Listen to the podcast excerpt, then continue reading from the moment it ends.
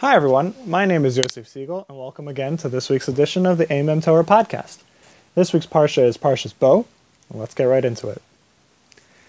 So, with all the Makos that were given to the Egyptians, none of them compared to Makos Bechoros, to the killing of the firstborn. Even before the Makos began, Hashem told Moshe to warn Paro that this would be the end result if he didn't send out Bnei Israel.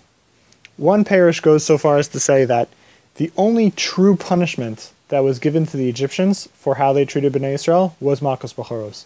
The first nine Makos were only given in order to harden Paro's heart so that the next one should happen, the next one should happen leading up to Makos Bechoros. But the only true punishment for how they treated Bnei Israel, the only one that had the lasting effect was Makos Bechoros. And as we see, it did indeed drive Paro over the edge, and he himself went in the middle of the night and chased Bnei Israel out of Mitzrayim. So when Hashem decreed that every firstborn in Mitzrayim would die, obviously the Makkah was only supposed to be used against the Egyptians. However, Chazal tell us that Hashem allowed the Malach HaMavis free reign that night in Mitzrayim, and Hashem needed to make a distinction between the Jewish people and the non-Jewish people uh, in order that uh, the Malach HaMavis would skip the Jewish houses, and we know that he did that through the blood of the Karban Pesach placed on the door, and we know the whole story. But the fact that a distinction was made between Jewish and non Jewish firstborns, so the Torah teaches us that after this, every Bechor, every Jewish Bechor, became Kodesh, became Hekdesh. In return for Hashem sparing their lives for making this distinction between them and the Mitzrayim, they became quote unquote Hashem's property. They became Hekdesh. Similar to in the times of the Beis Hamikdash, if someone would uh, set aside a field or an animal for the Beis Hamikdash for use in the Beis Hamikdash, this is how the uh, Bechors at, those, at that time, that's how they were supposed to be treated. The Sforno says that in their Kodesh state, uh, they would not be allowed to do anything except for holy work. They could not be involved in mundane activities. And because of this whole thing, because of this whole idea, the end of the Parsha uh, introduces us to the concept of Pidyon Haben. So, what is Pidyon Haben? So, like all items that belong to Hekdesh, the firstborns belong to the Kohanim. Um, this is not just firstborn humans, this is also firstborn animals. Um, the animals are Brados Karbanos, and the humans are redeemed. How does this work? So, at 30 days old, uh, this only applies to non Kohanim and non Leviim. Uh, but at 30 days old, the father redeems his son from the Kohen uh, by giving the Kohen a certain amount of money.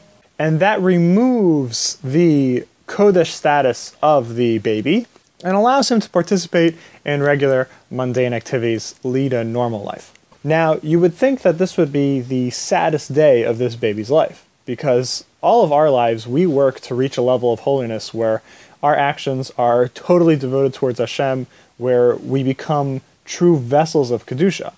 And this boy is born with this life mission, and it's given to him naturally, just from birth, and we take it away from him right away, which puts him on the same level as the rest of us and requires him to work the same as the rest of us to, to, to reach that level of Kedusha.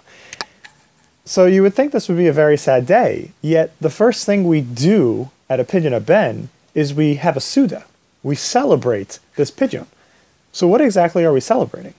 So, Rav Yaakov Kamenetsky explains that there is a fundamental belief of Judaism being revealed here. Each one of us was created with a physical body and a spiritual neshama, a combination of Gashmias and Ruchnias. Now, the simple understanding of the world would be that while the Guf and the Neshama share a space, their functions are separate the body is supposed to take care of all the physical needs and activities, and the neshama does the same for the spiritual needs and activities. But their tasks don't overlap in any instance. This is a mistake. Explains Rav Yaakov. The fact that Hashem placed the body and the soul together, dafka means that each one is supposed to participate in the activities of the other, in the functions of the other. The spiritual and the mundane responsibilities are supposed to be accomplished by the body and soul working together. If a person would be either completely physical or completely spiritual, even if they could somehow fulfill all their physical and spiritual goals, I don't even know if that's possible because you're not fulfilling your life's purpose. The purpose of our lives as human beings, as a combination of Gashmi and Ruchni, of, of spirituality and physicality, is to take the mundane, is to take the Gashmias and raise it up to the highest levels of Ruchnias.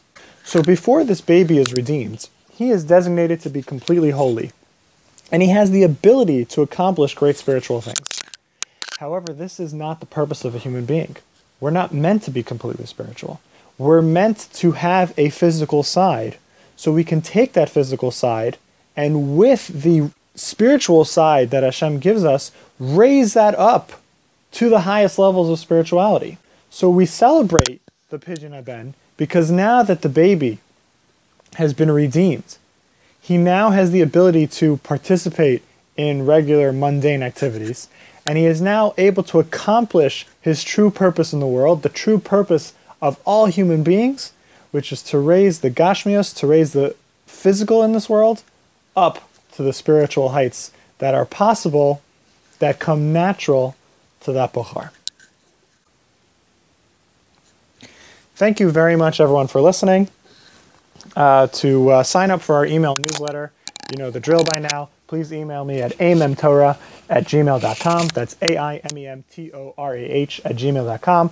You'll get the written version of this Devar Torah as well as an MP3 download. Uh, if you want to get them from other places, the blog itself can be found at oldideasforthemodernmind.blogspot.com. That's where you'll find the Ancient Ideas for the Modern Mind Devar Torah blog.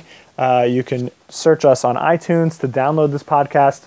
Just search Amem Torah or search for my name, Yosef Siegel. You can also download the podcast from hashkafahandbook.com. Just click on the podcast tab and while at the top of the page. And while you're there, please uh, check out my book, Reality Check, a Handbook of Hashkafa. Uh, just another reminder, last week I posted a essay on the purpose of the Akedah, the role of the Akedah, and the connection that it has to us even nowadays. That's Akedah Yitzhak, and that can be found at the Nation's Wisdom blog, which can be found at nationswisdom.blogspot.com. And of course, you can find us on all the social media pages, facebook.com slash amemtorah, or search Ancient Ideas for the Modern Mind on your Facebook search bar. And you can also find us on Twitter at amemtorah or on Google+. Thank you very much, everyone, again for listening, and have a great Shabbos.